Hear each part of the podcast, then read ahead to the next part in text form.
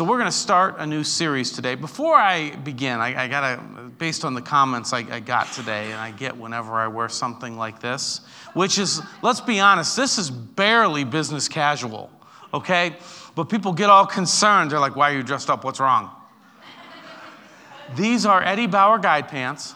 Like, I could bike in these. I could, you know, climb a rock in these. So they're just kind of barely, but they also functionally kind of have that uh, Easter Sunday dress pants kind of look to them. So they're perfect like that. But I just want you to know that all is well. It was just, you know, for the ordination thing. Um, I won't make a habit of it for those of you who are concerned. Um, my wife told me yesterday, hey, there's an ordination tomorrow. You can't just wear jeans and your cutoff hoodie. So I thought I will go with my Eddie Bauer guide pants then. Win win. All right, so we're starting a new series uh, called The Yacht Club, and I want to start off by we're, we're going to talk about um, the church and what the scripture says about the church. But I have a, a ministry colleague named Tim Selleck, and he grew up in, um, in Marblehead. He lives in California now. He loves to sail and has kind of been around, you know, water towns his whole life. And he tells of these rescue societies and, how they were formed in olden days. And so the concept is something like this. And I don't know any like nautical terminology, so it's going to come out. I'm also not going to try to make stuff up and pretend that I know. So there are these perilous areas in, uh, on the coast bluffs or I don't know what they're called. But anyway, dangerous water places where you'd have like lighthouses and there are rocks and things like that. And, and they represented, uh, you know, dangerous waters for people who weren't familiar with uh, their surroundings and found themselves in, on the sea in, in, in boats. And uh, these rescue societies would form uh, as a kind of volunteer rescue group. And they would train, they had their own boats. Uh, they had been around the water, they were familiar with the area. They had their like little um, headquarters or their, their uh, you know, clubhouse or whatever you want to call it, where they would meet, where they would kind of stand watch. And uh, then they could bring any rescue victims back and sort of triage them uh, in these rescue society clubhouses, I don't know what they were called, but these rescue societies formed.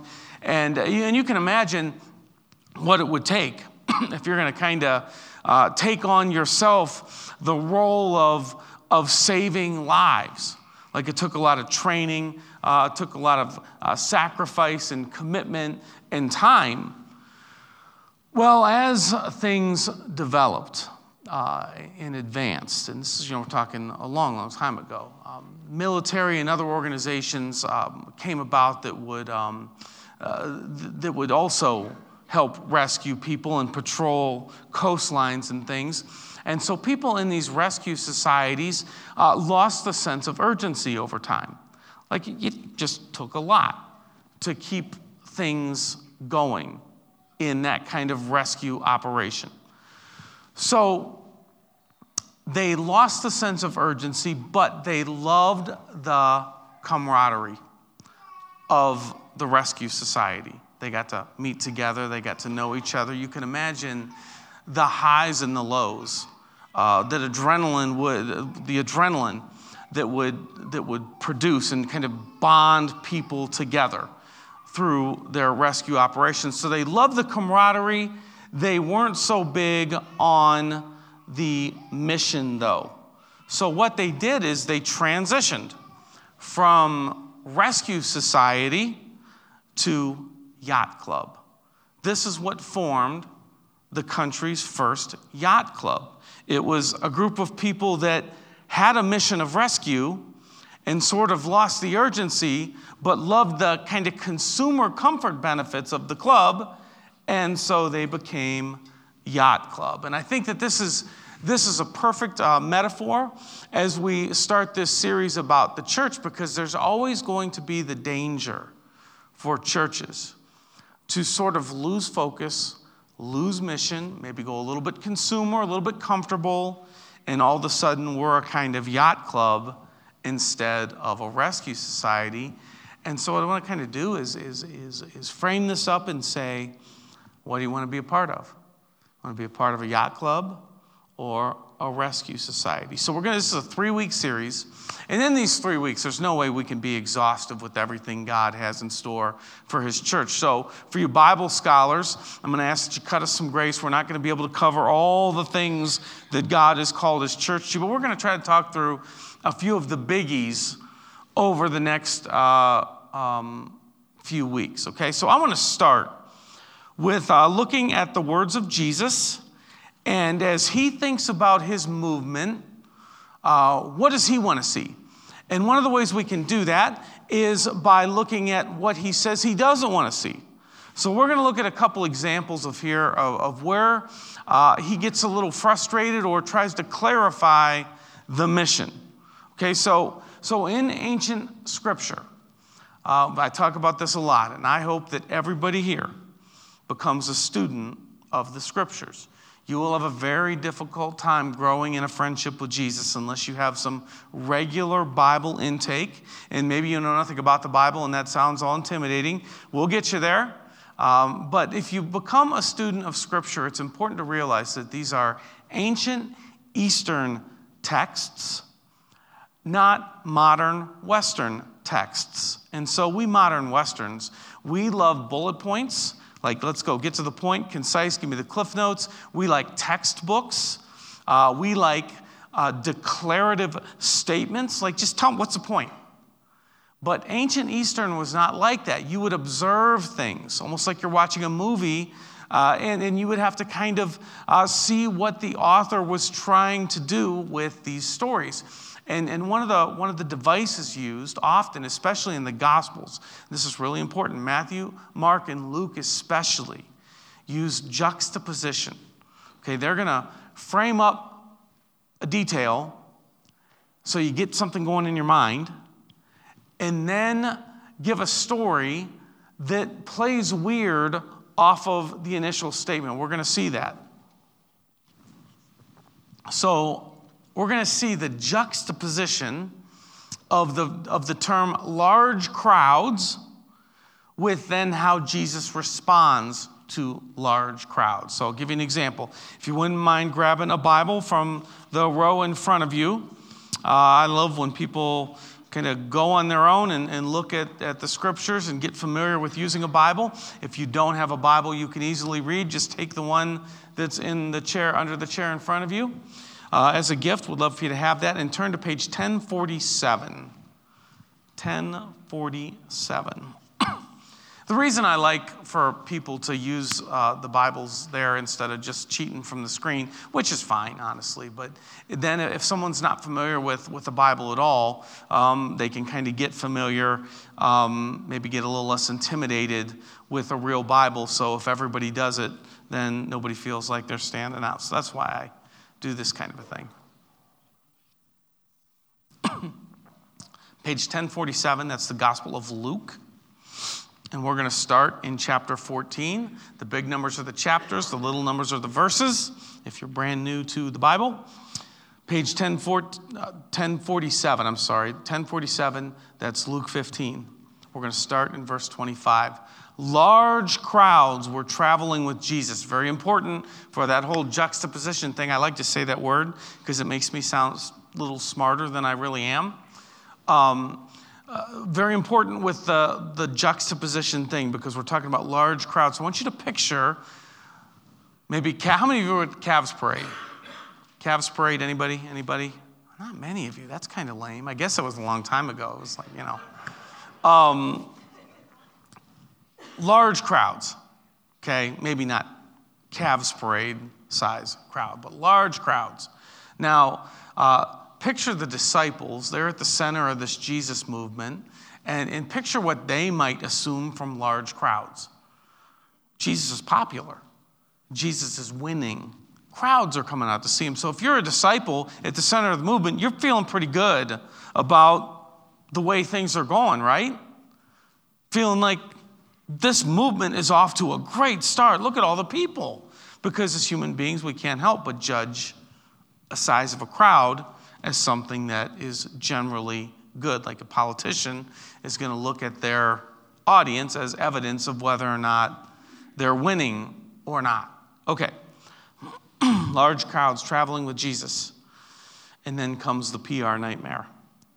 And turning to them, he said, If anyone comes to me and does not hate father and mother, wife and children, brothers and sisters, yes, even their own life, such a person cannot be my disciple. And whoever does not carry their cross and follow me cannot be my disciple. so he looks at this crowd and he says that.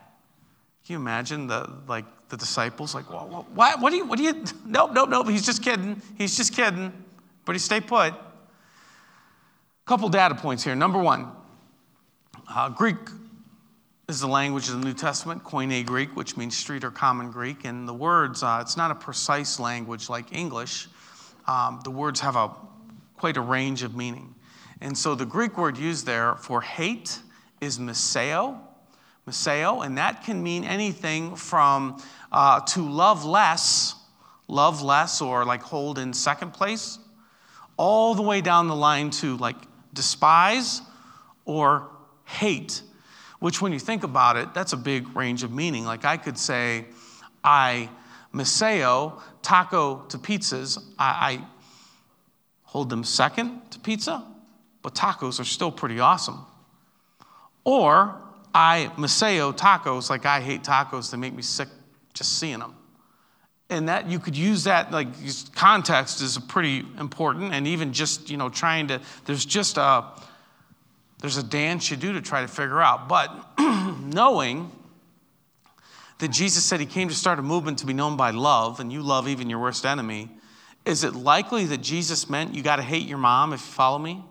That's not very likely. I think a better interpretation is hold in a distant second, right? Second place. Family is second place to me. So, large crowd following Jesus, and Jesus says, Hey, if you want to follow me, family, and even your own life is second place to the movement that I've come to start. And then he says, if you want to follow me, so he looks at this crowd, large crowd of people. If you want to follow me, you got to carry your cross. You got to pick up your cross. You got to follow me. Now, this is interesting to me. This took place before the crucifixion, obviously. So the cross was not associated with Jesus at all. They didn't have a context for any kind of symbolic thing that Jesus was talking about associated with Christianity. All the cross was, was an instrument of execution. It was a symbol in the Roman world of shame, of defeat.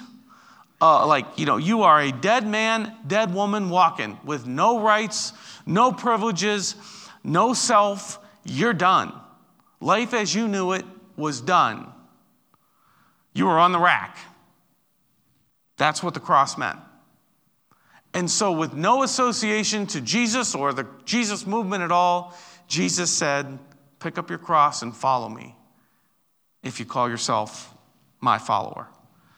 So, think about the implications there. And I think what we get is a situation where Jesus looks at the crowd, large crowd, and thinks to himself, nah, this is too many people. There must be some lack of clarity here. If this many people think they want in on this movement, they don't understand the movement. And he clarifies if you're in this movement, yourself, your needs, your consumerism, done compared to the movement. And so this sounds a lot more like a rescue society than it does a yacht club based on that. So Jesus is going to, um, again, another example. Uh, this, is in, this is in Matthew 13, it's on page 978.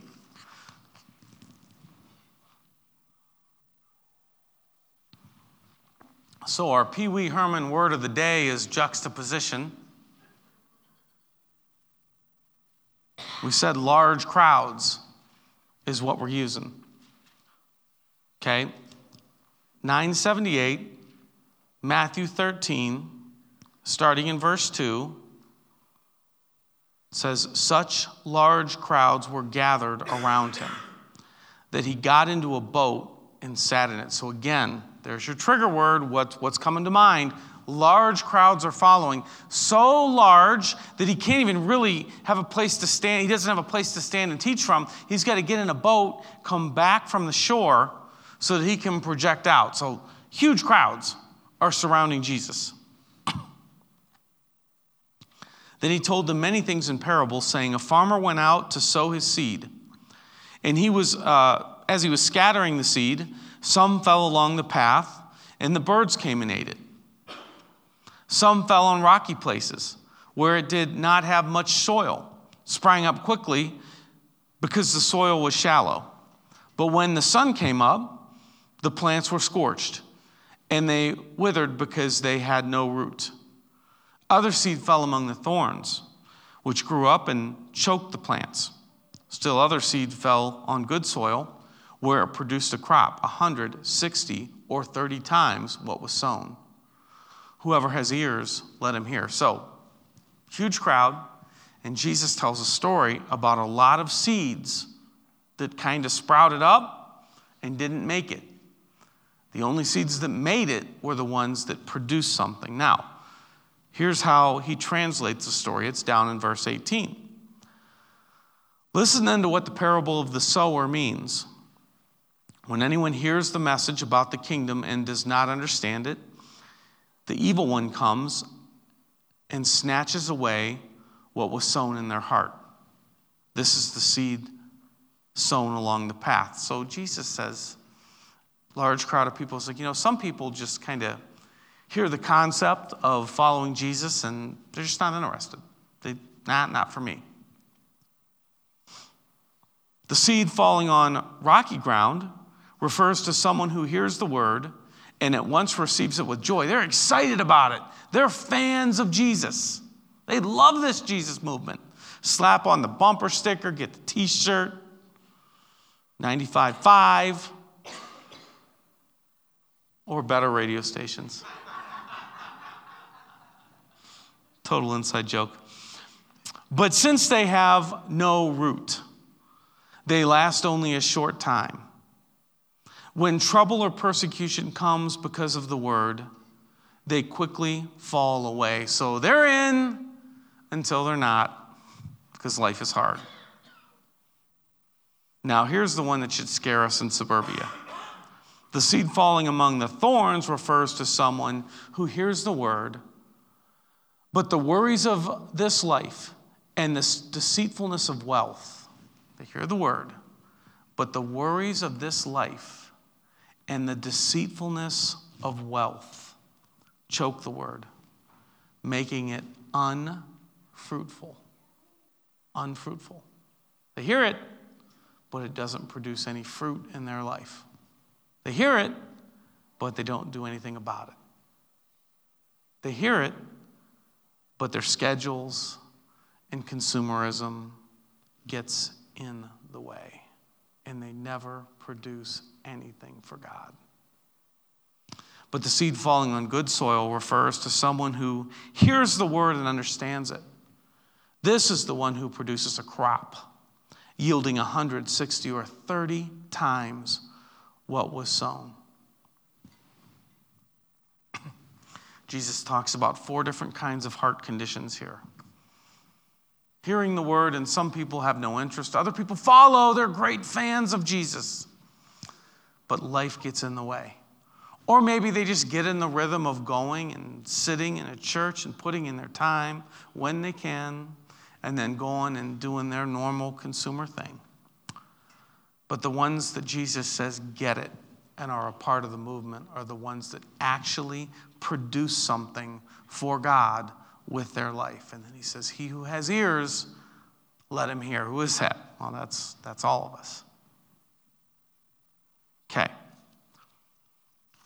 So you see how Jesus reacts to a large crowd different than us? It's almost like he's not interested in a crowd.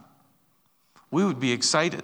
I'd be excited. If this place was packed out, five services a Sunday, I'd be exhausted, but I'd be excited. But Jesus would see that and almost say, ah, there might be a little too many people that want to be a part of this. They must not understand what I want from people. He sees the crowd and he feels the need to clarify no, no, no, I know you're all along for the ride here, but what I'm starting is a movement of selflessness, not a club. I'm starting a rescue society, not a yacht club. I'm looking for people who are all in, not consumers. All right, so we get a look at what Jesus kind of isn't looking for. I want to take a quick look and uh, um, let's see what he had in mind. What does the scripture say the movement called the church is supposed to be? And I want to look quick in Acts 1. Acts 1 says this In my former book, Theophilus, that's the guy that he's writing to, I wrote about all that Jesus began. Look at that, look at that. All that Jesus began to do and teach until the day he was taken up to heaven after giving instructions to the Holy Spirit to the apostles he had chosen. Now, real quick, the Gospel of Luke is followed up by the book of Acts. And the book of Acts is really the Acts of the apostles or the Acts of the Holy Spirit. It's the history, it's the early history of the church. It's what happened when the church broke out into the movement of Jesus. So, this is what's crucial. Luke says, In my first book, the Gospel of Luke, I talked about all that Jesus began, implying this new book, the book of Acts, the history of the church, is going to be the continuation of Jesus' work through the Holy Spirit, through his people. So, this is incredible to me because he could have said, In my first book, I showed you the movement that Jesus came to start, and he started it, and then he died, and now he's risen, and it's history. but instead, he says, Oh, that was just the start. All that Jesus began to do. Now, the implications are far beyond sit, stand, kneel here in terms of the church world, far beyond a ritualistic experience of God, far beyond just Bible information transfer. We are nothing less than the continuation of the work that Jesus began 2,000 years ago. Polaris Christian Church is nothing less than all that Jesus began to do 2,000 years ago. You, your life, as far as God's concerned, your calling is nothing short of a continuation of all that Jesus began to do 2,000 years ago. That's a big calling. That's a big deal. And we're called to be a part of it. Now, let me also look at Luke 4, and I'm going to read to you real quick what Jesus came to begin. There's a moment in the Gospels, there's a moment when Jesus says, Here's what I'm here to do. This is what this movement is going to be about. Beginning of his ministry, Luke 4. It says he went to Nazareth, where he had been brought up, hometown.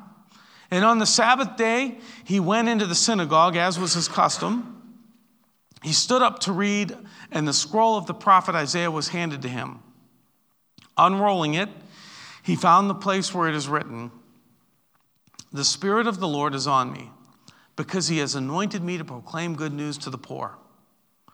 He has sent me to proclaim freedom for the prisoners and recovery of the sight for the blind, to set the oppressed free, to proclaim the year of the Lord's favor, to tell everybody God is with you and for you and among you.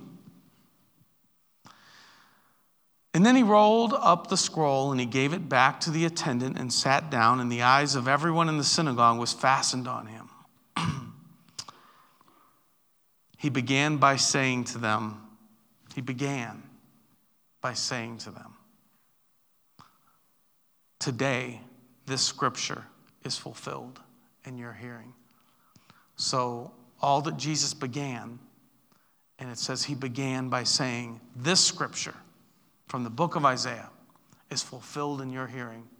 That's how he started the movement. It was to be a movement of healing, of hope, of proclaiming good news to people, of announcing that God is here in our midst and he loves us and he's for us, of setting all kinds of captives in all kinds of chains free.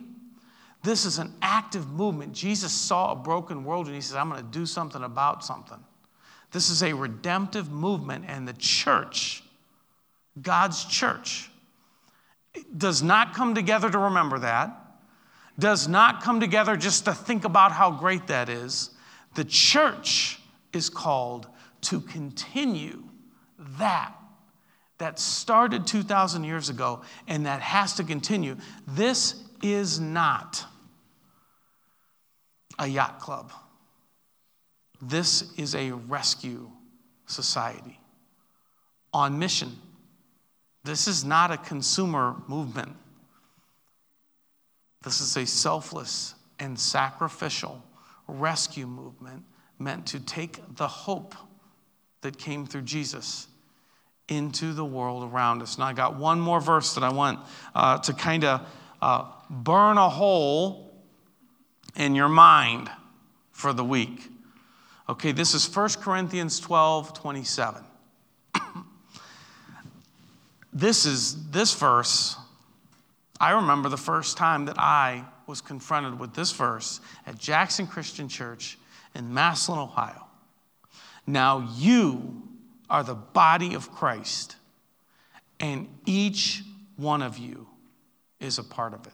That's 1 Corinthians 12 27. Now you are the body of Christ and each one of you is a part of it. Through all of 1 Corinthians 12, take some time this week to look at it. Paul talks about a body, he talks about different parts of a body. He says that everybody is like a part of the body. And man, if a part stops doing its job, it hurts the whole body. Or if one part tries to be another part, that hurts the whole body. What the body needs is for everybody to know their part and know that they are a part and do their job. And he says, You are the body of Christ. So the first implication from that is that um, Jesus, physical body, 2,000 years ago, did what it, he did to bring hope to the world. But now that continues on through his church. So you can say, Polaris Christian Church. It sounds almost blasphemous, doesn't it?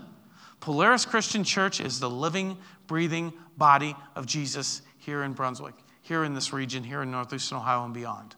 We are the presence of Jesus continuing, not just to celebrate what he did and think about what he did, but to continue what he did. That's a big calling. And guess what? It's not just us, it's not just the professional Christian here on stage. Because Paul says, You are the body of Christ, and each one of you is a part of it. If you say you follow Jesus, you're a part of it. You're a part of the body of Christ, and you're a part of the body of Christ. You're a part of the body of Christ. You're a part of the body. You're, each one of you is. And understand this we can't get to play the card, oh, I'm just new to this. Okay, the Corinthians, it's very, this was, he said this is the Corinthians. Corinth was like ancient Vegas. They were into some weird stuff in Corinth, and that is no joke. And these were first generation Christians. They didn't have Bibles in their seats. They didn't have any kind of like generational understanding of, of, of Christianity, of the movement. They were brand new to all that. They were a mess. They had some skeletons. I mean, when you read the stuff that Paul says, hey, maybe don't do that in church, those they were they had some weird stuff in Corinth.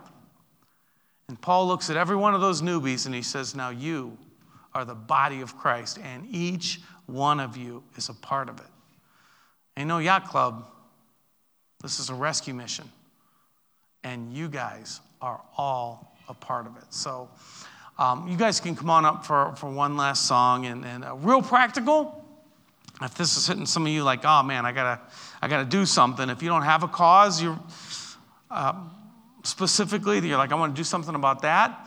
Uh, the big red guy to my left here who just got ordained, Adam McMahon, um, he's our connections pastor, meaning his primary role of Polaris is to get people connected, get people taking next steps in their friendship with Jesus. And, and, and his whole role is to help anybody that wants to begin uh, to do something about something and to serve and to be a part of that body of Christ, wants to help you figure it out. And so uh, there's a great place to start connect with him here, you can go on your app and go to text the staff and, and, and hit them with a message um, what you want to do or just to, just to connect. Uh, we want to help you as a church understand what it means to be a part of the body of Christ and begin to, um, to use Jesus' language, bear fruit for God, to be a part of the rescue mission.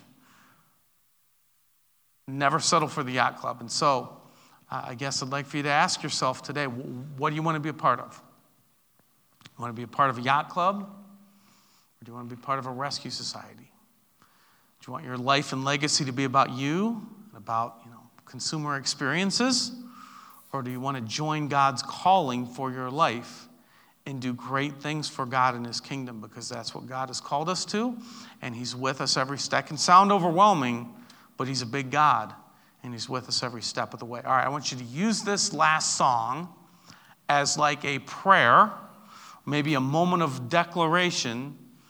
You want to be a part of everything that God has called you to be, and that is a continuation nothing short of a continuation of the movement that Jesus began 2,000 years ago. And I hope you'll join us with that.